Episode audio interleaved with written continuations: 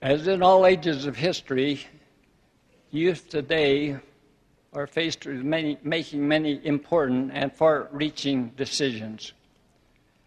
President Spencer W. Kimball has announced that the church has need of more missionaries.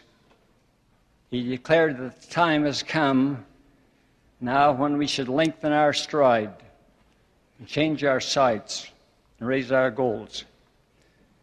As President Kimball uh, issued this challenge in April 1974, he said, Today we have 18,600 missionaries. The members accepted this challenge. Today we have in excess of 21,000. He then said, We can send more, many more. When I ask for more missionaries, I'm not asking for more testimony barren or unworthy missionaries. The young people will understand that it is a great privilege to go on a mission, and that they must be physically well, mentally well, spiritually well, and that the Lord cannot look upon sin with the least degree of allowance. As the president continued, he said, the question is frequently asked Should every young man fill a mission? And the answer has been given by the Lord. He said, It is yes. Every young man should fill a mission. In addition to filling a mission, President Kimball pointed out, every man should also pay his tithing. Every man should observe the Sabbath. Every man should attend his meetings. Every man should marry in the temple and properly train his children and do many uh, mighty, other mighty works. Of course, he should. He uh, does not always do it. As the president continued, he said, We realize that while all men definitely should, all men are not prepared to teach the gospel abroad. Far too many men arrive at missionary age quite unprepared to go on a mission. Of course, they should, should not be sent, but they should all be prepared. There are physically few unfit to do missionary work. There are far too many unfit emotionally and mentally and morally because they have not kept their lives clean and in harmony with the spirit of missionary work. They should have been prepared, should, but since they have broken the laws, they may have to be deprived. And thereon hangs one of our greatest challenges to keep these young boys worthy. Now, while the major responsibility for preaching the gospel has been placed upon the shoulders of the priesthood, there are many young women who will be also be granted the privilege of serving as missionaries. They should likewise prepare themselves for the time that they may be called. Parents can play an important part in instilling within their sons and daughters a desire to live worthy so that they can qualify to fill missions. I shall always be grateful for being born of goodly parents who taught their children that this was part of their responsibility. In our home, it was never a question of whether or not we would fill a mission. That was assumed and just taken for granted. It was a matter of when. As a result of this encouragement and hope, all the six sons in the family filled a mission. Now, it's a natural thing for prospective missionaries to have a preference for a certain area in which to labor. That was true in my case. Three of my grandparents were born in England. Here they heard the gospel. Here they were converted and joined the church. Later, my father filled a missionary a mission there.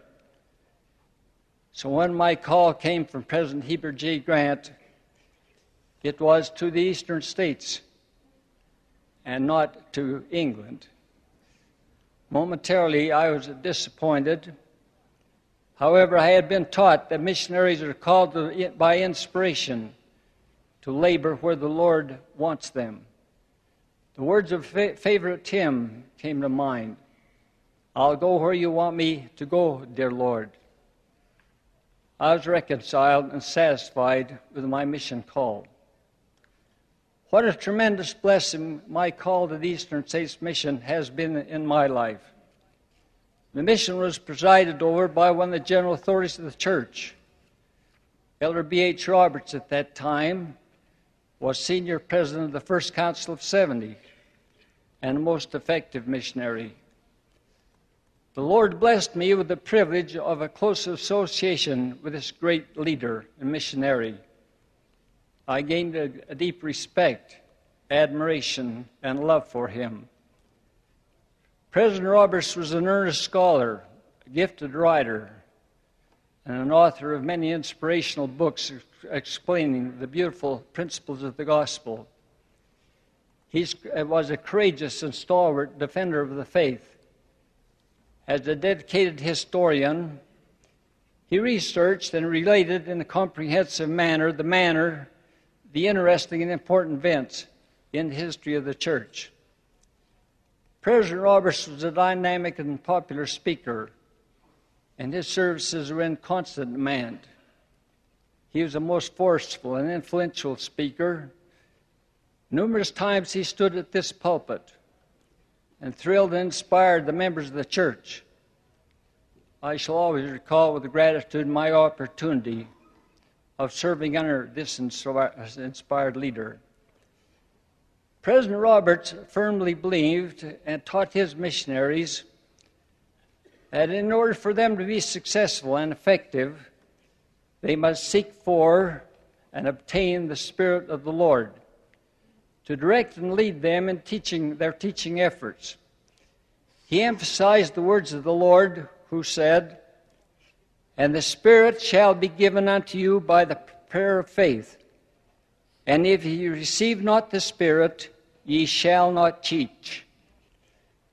President Roberts set his missionaries an excellent example by constantly seeking, earnestly seeking for the Spirit of the Lord to guide and direct them. He did that himself. Now, we held a daily devotional exercises in the mission home. When it was President Roberts' turn to lead in prayer, he would pour out his soul in gratitude and supplication. As he prayed, the veil would become thin, and we could feel through the Spirit the nearness of the Lord. From his knowledge of the Scriptures, President Roberts had selected and adopted a slogan for the mission that slogan was just one word Emmanuel. Isaiah, in foretelling the birth of the Savior, foretold, Therefore the Lord himself shall give you a sign. Behold, a virgin shall conceive and bear a son, and shall call his name Emmanuel. Centuries later, Matthew, an apostle of the Christ, explained the meaning of the name Emmanuel when he recorded, Behold, a virgin shall be with child, and shall bring forth a son, and they shall call his name Emmanuel, which being interpreted is God with us. President Roberts used the slogan Emmanuel constantly in his discourses, in his correspondence, when autographing books, photos on numerous other occasions. To have God with us through His Holy Spirit should be the aim of every missionary. It should likewise be the aim of every, every individual. To have the companionship of the Holy Spirit requires a person to keep his mind and his body clean, as the Holy Spirit is sensitive and will not dwell in an unclean tabernacle. A young man who had gained reputation for speaking, he had a great speaking ability, had allowed this praise to go to his head. He became slightly arrogant. He had been invited to speak in his ward sacrament meeting. As the meeting proceeded, it was announced that he would be the next speaker. As he walked to the pulpit, overly self confident and with no evidence of humility, the bishop leaned over and whispered to his counselor, What a pathetic and lonely figure. He is standing out there all alone. As the resurrected Savior met on a mountain near Galilee with his apostles for the last time before ascending into heaven, he assured them that although he would return, that through his Spirit he would never leave them when he said, Lo, I am with you always, even unto the end of the world. Yes, every young man should fill a mission. That should be his aim his goal, his sincere desire. Whether to go on a mission or not will be one of the most important and far reaching decisions that he will make in this life. It is my prayer that every young man may prepare himself to accept the mission call, for which I pray in the name of the Lord Jesus Christ. Amen.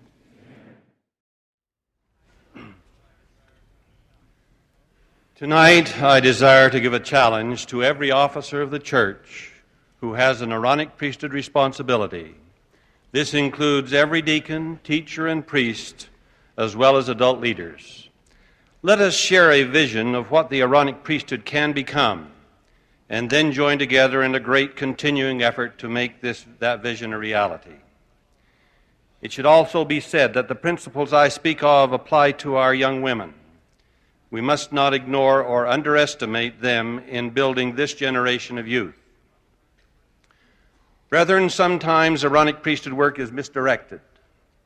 Sometimes, when leaders see young men losing interest in the church, they redouble their attempts to devise major events week after week, including super activities, teenage parties, and visits to exotic places hoping thereby to compete with school activities, clubs, or television for the attention of our youth.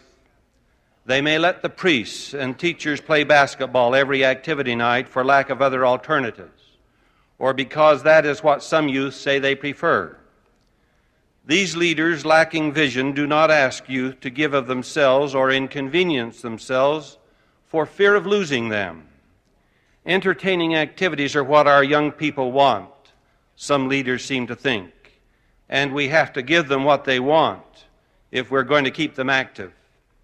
Even though young people may attend such activities for a time, they experience no conversion through them, often consider it no special honor to hold the priesthood, and then move into adulthood immature and poorly prepared for service to church and mankind. Although there's nothing inherently wrong with athletics, super activities, or parties, a self serving diet of entertainment fails because it aims in the wrong direction. Instead of setting out to accomplish the work of the ministry which the Lord has assigned to the Aaronic priesthood quorums, this approach largely ignores service and personal sacrifice and seeks to compete in a worldly way for the attention of our youth. When this happens, the youth may begin to think that the church exists to indulge their whims and wishes, and that they should evaluate the church by the yardstick of self indulgence. And if they think this way, they may find the world's enticements more daring and exciting than any we can properly provide. Then, because we have imitated the world, we lose them to the world. There's a far better approach. We must focus on the priesthood quorum and how it accomplishes the work the Lord has given it. The quorum then makes a vital contribution to the exaltation of its members. When an Aaronic priesthood leader takes the work of the quorum seriously, he is not afraid to call upon quorum members to inconvenience themselves or and sacrifice. When these members experience the sweetness and the joy of self-sacrifice, which the world at best can only partially give, they begin to regard the priesthood with solemnity, appreciation, and respect. May I reiterate this? If doing the work of the priesthood is the aim of an Aaronic priesthood quorum, its members will become active and remain active. Members invariably lose interest if the quorum presidency or adult leadership ignores the work of the, of the Lord and attempts to devise entertainment programs to entice activity. It is a law of life. Only if you sacrifice for a cause will you love it. Each of us knows this from experience. Frequently, priests who have been frivolous and immature before their missions rapidly grow up after a few difficult months in the mission field. Testimony, purpose, and peace of mind replace lack of direction, confusion, and apathy. The explanation is simple. They learn to sacrifice for a lofty cause.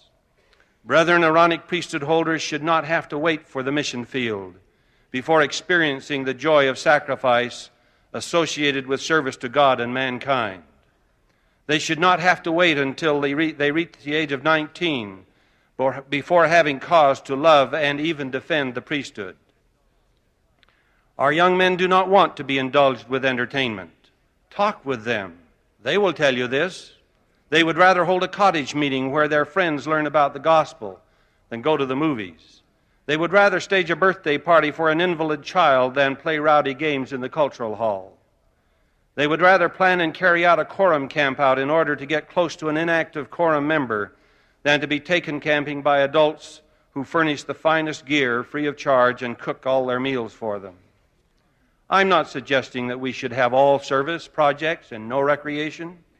In the great tradition of the church, there must continue to be recreation and social and cultural enjoyment.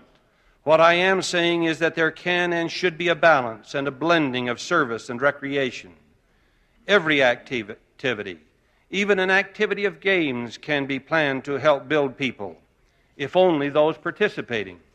Every activity, even a project in which physical work is done, can be great fun. Spiritual experiences can be built into everything we do. This alone would eliminate poor sportsmanship on the athletic field. I recently reviewed the program of a stake youth conference. The youth leaders themselves chose the program. The topics were getting to know yourself, getting to know God, genealogy and how to use the stake library, self discipline and overcoming temptation and temper, parent youth relations, dance workshops, swing and foxtrot, budgeting your money, how to get a date, successful job interviews, youth leadership training, preparing and storing food and bread making, and finally, women, their role and place in society today. This list alone reflects some truths about our youth, which all too often are not recognized by adults. May we remember that they would rather serve than be served. Self sacrifice brings out their finest characteristics. It teaches them who they really are. They have a right to discover in the Aaronic priesthood a genuine, genuine alternative to the empty self concern which motivates many of the people of the world. Let it never be said of an Aaronic priesthood quorum that its members could not find in it personal fulfillment, growth, and the joy of giving of self as well as fun. Let our quorums be clearly and unequivocally places where the gospel of Jesus Christ is practiced.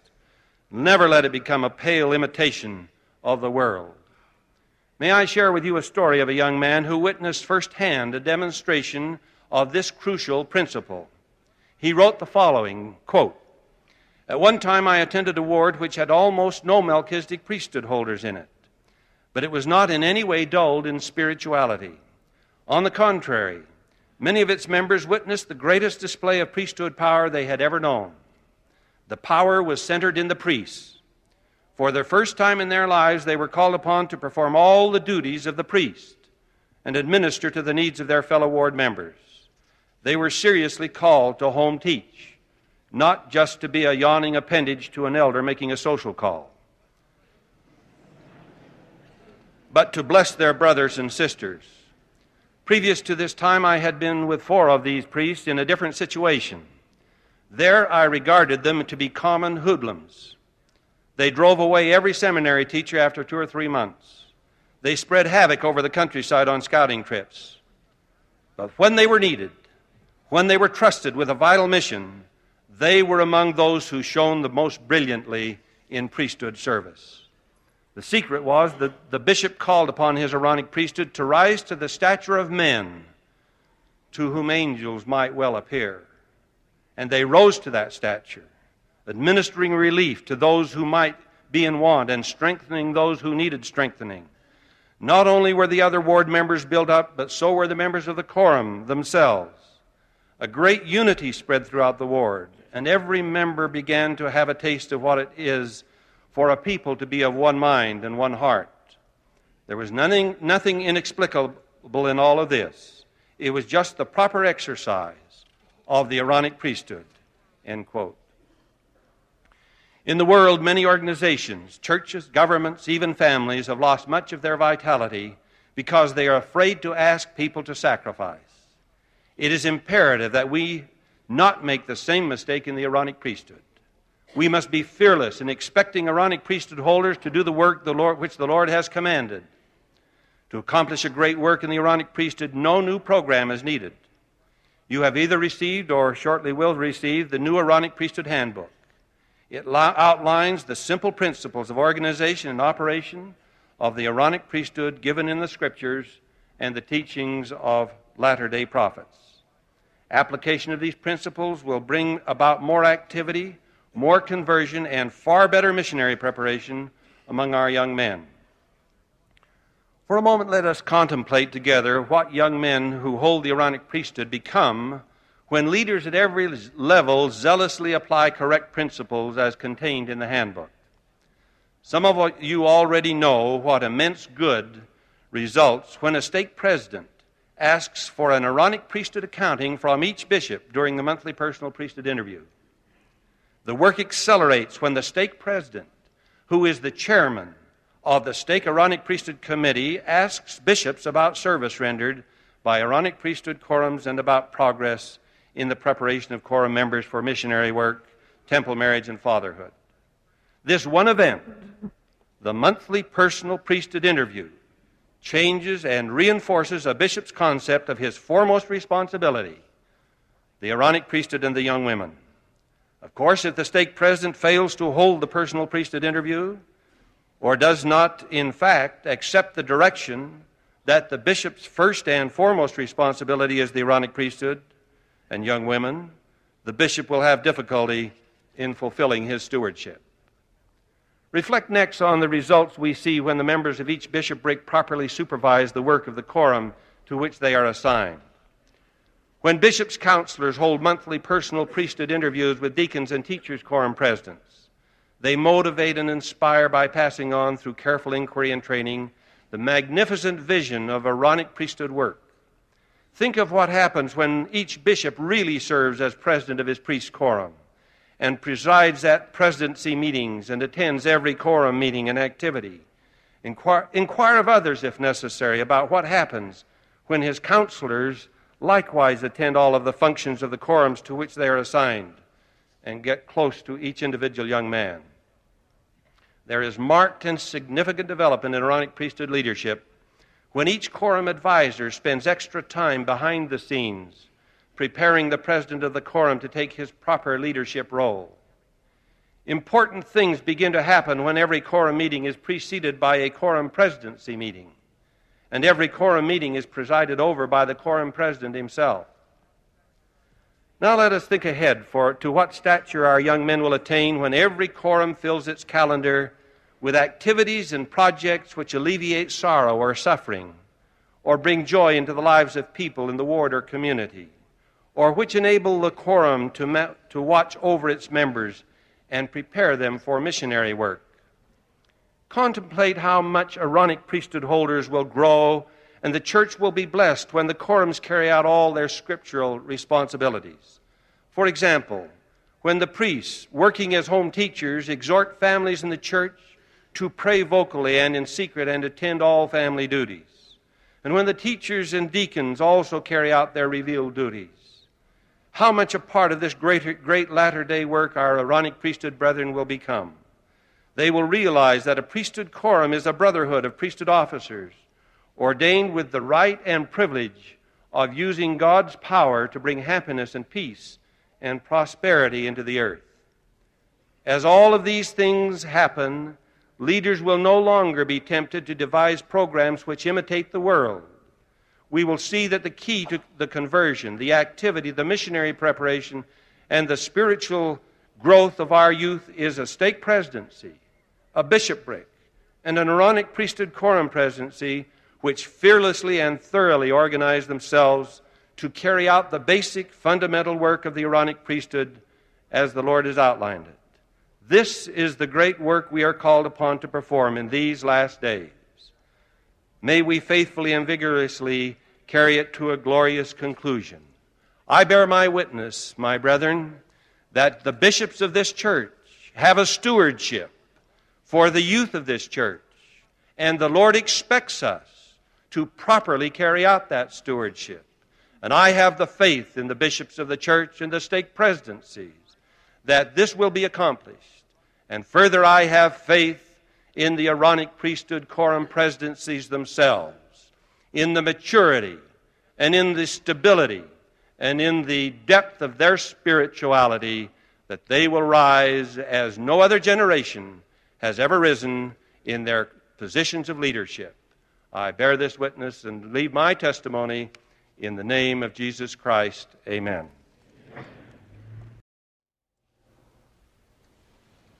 I cannot refrain, my brothers and sisters, from expressing deep gratitude to the marvelous musicians who have sung and played for us during this conference.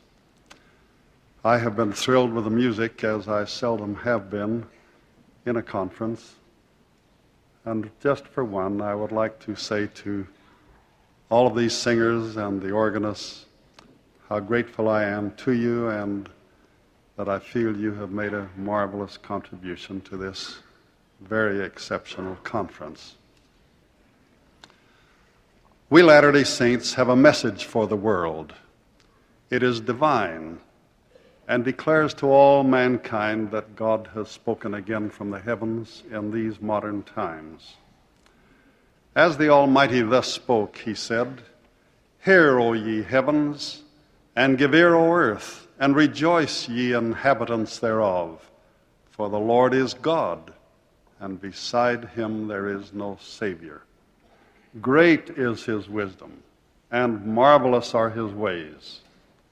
And then he added, The voice of the Lord is unto all men, and the voice of warning shall be unto all people. The crux of our message is that Jesus of Nazareth is Christ the Lord the Redeemer of all mankind, the Savior of the Christians, and the Messiah of the Jews. We affirm most solemnly that this same Jesus was the literal, begotten Son of God, born of Mary, and that without him there is no Savior. The Almighty repeatedly affirmed that Jesus of Nazareth is his Son, and insistently commanded hear ye him.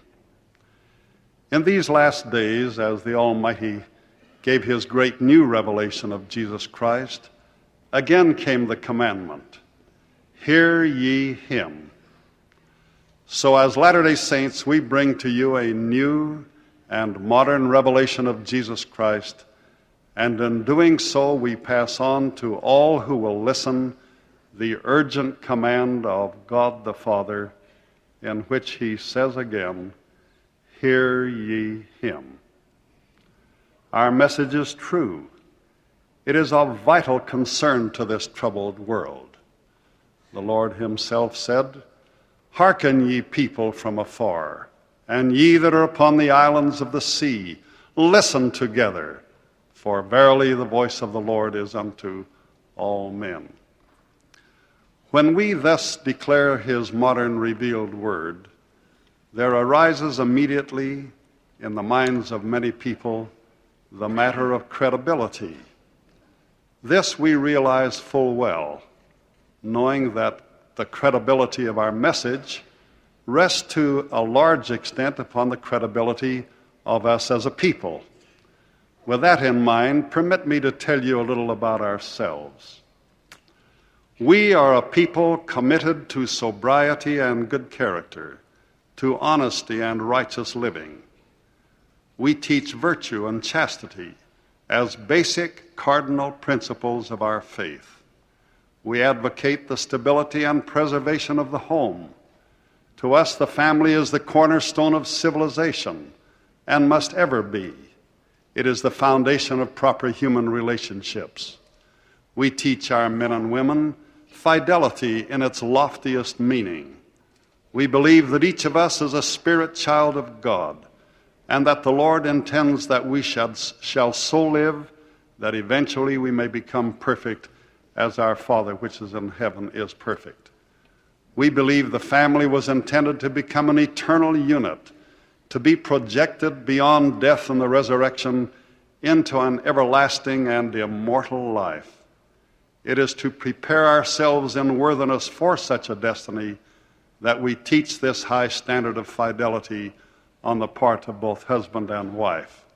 We have but one single standard of morality for all.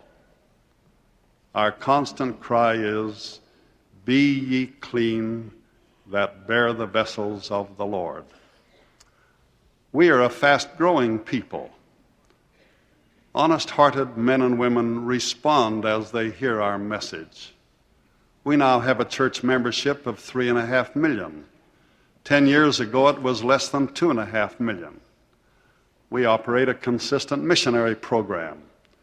We now have 133 missions with congregations in 62 different nations.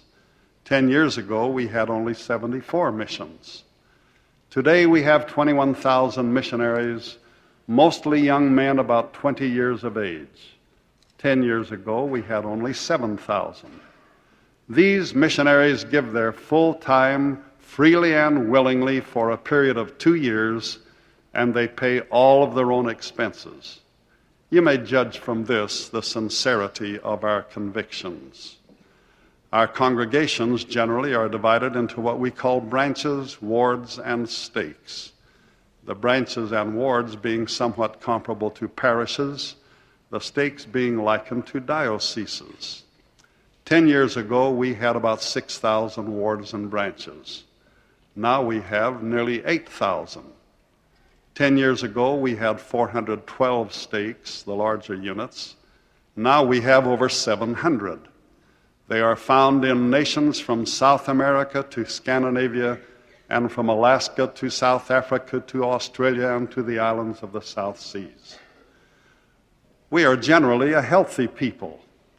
Dr. James E. Enstrom of the UCLA School of Public Health reported in the Pasadena Star News last April 9th that the incidence of cancer among the Mormons is 50% lower than the national average.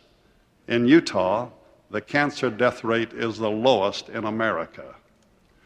With respect to lung cancer, Latter day Saint women have only 31% of the national average, the men only 38% of the national average. For cancer of the esophagus related to alcohol usage, the figure for Latter day Saints is only 11% of the national average for women and 34% for men. These figures are provided by Dr. Joseph F. Lyon, director of the Utah Cancer Registry.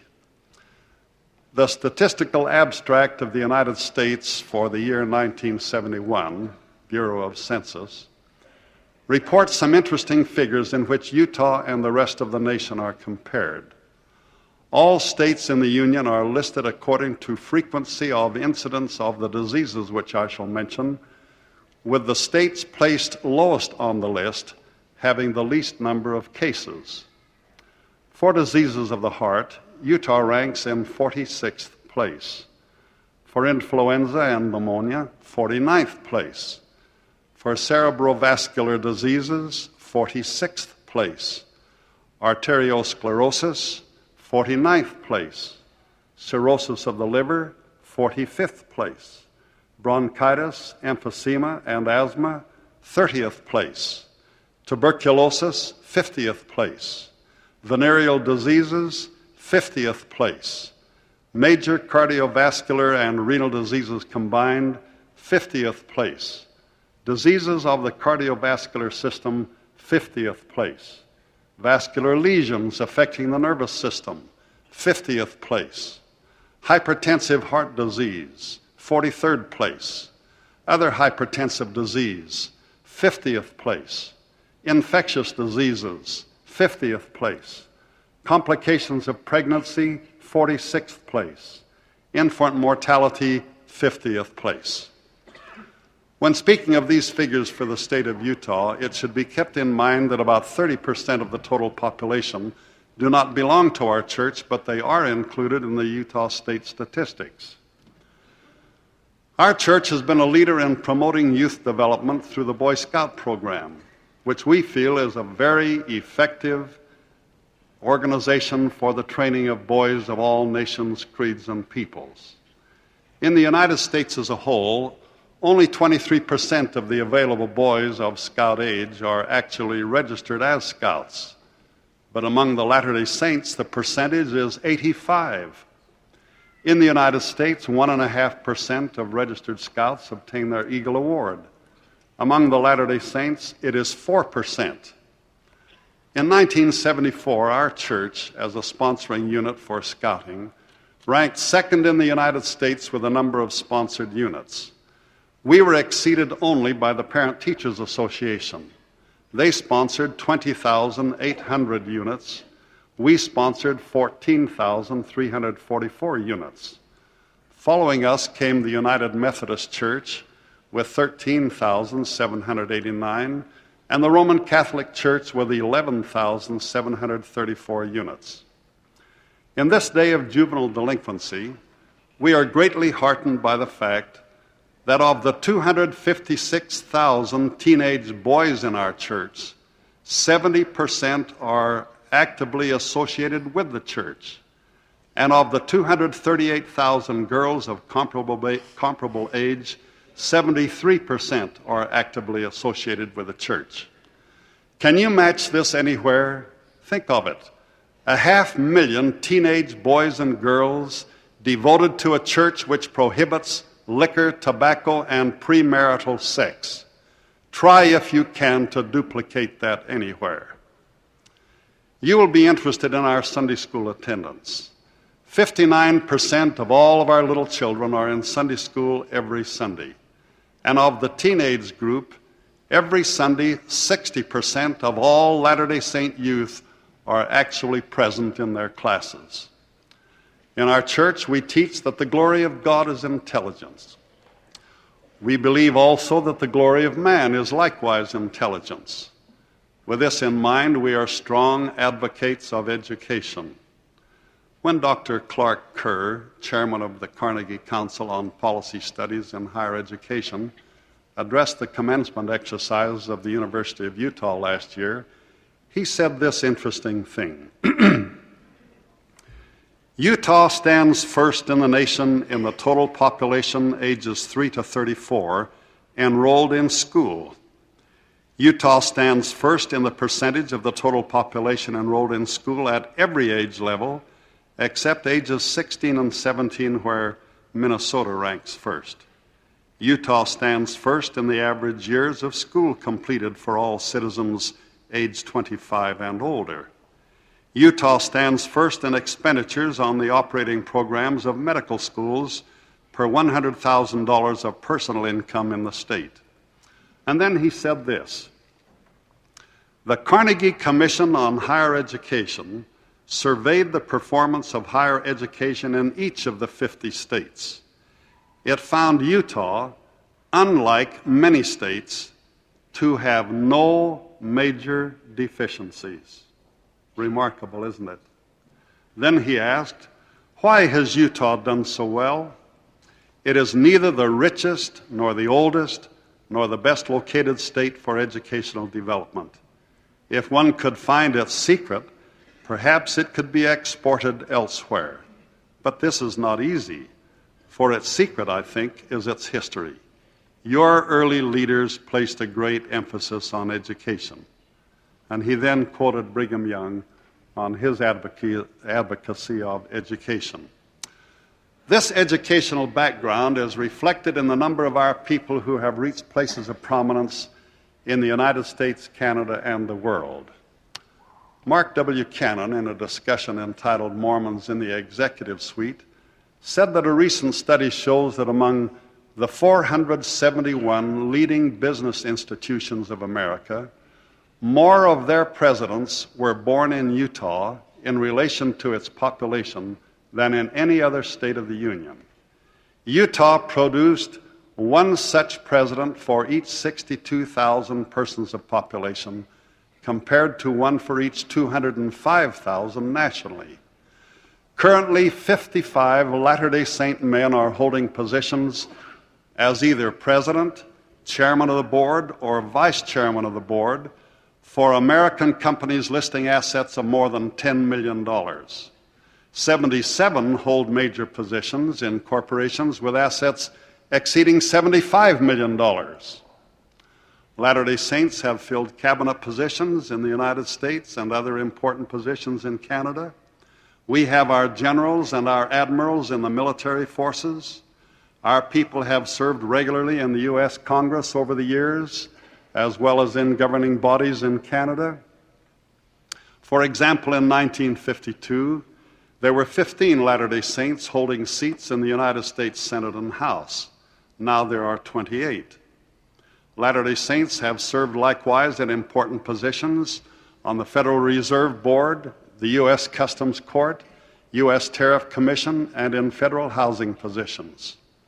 Dr. Harvey Fletcher, a Mormon high priest, developed stereophonic sound. Another Mormon, Philo Farnsworth, developed television. Mormons have been world presidents of Rotary International and Lions International. They have headed the American Medical Association, the American Bankers Association, and various scientific societies. Also, they have held many other positions of importance in scientific research, business, and finance, too many to mention at this time. Many people today are interested in the so called movement for the liberation of women. You will be pleased to know that Mormon women were the first women anywhere to receive the franchise to vote. They were given this important right in the days of Brigham Young more than a hundred years ago. We believe that Mormon women are less circumscribed and are possessed of greater liberty than any women in the world. They understand the true meaning of liberty and justice for all because it is part of their religion and is fundamental in their daily routine. We have in our church an organization especially for women, operated and directed by the women themselves. It is known as the Women's Relief Society. It has nearly a million members. Leaders of this organization have served prominently in both the United States and the World Councils of Women, and one of them, Mrs. Belle S. Spafford, recently served as president of the National Council of Women in the United States. The purpose of this Relief Society organization is to provide compassionate service for those in need but it also promotes the cultural development of the women, helping them to achieve their desired goals in life and to establish high ideals in the family circle. As part of our message, we bring to the world a new and additional volume of Scripture known as the Book of Mormon. We publish more than a million copies of this book every year. It is a sacred history of ancient America. As we speak of the Book of Mormon, we are sometimes asked if we use the Bible. Of course we do. We use the Bible as most other Christians do. We accept it as one of our standard works. But we also believe the Book of Mormon to be the Word of God, providing a second witness to Christ and His work in these latter days. We believe in modern revelation and announce to all mankind that God has raised up new prophets who give voice to modern revelations for the guidance of mankind. Our message is solemn. Our message is true. Our people are substantial citizens, law abiding, intelligent, and progressive, as all who know us will agree. Our pattern of life, as you can see, gives adequate and ample credibility to the divinity of our mission and our message. It is out of a background such as I have described that we do issue our great religious message to the world. In this day of darkness, sin, and confusion, would you not welcome a new revelation from God, reaffirming His existence, showing anew the way to salvation, and providing a beacon as a light upon a hill? We testify that God does live. He is the creator of the world we testify that Jesus Christ lives and that he is the Redeemer of this world. And we unitedly give voice to God's commandment with respect to the Christ Hear ye him. There is salvation in and through him alone. And to this we testify in his holy name. Amen.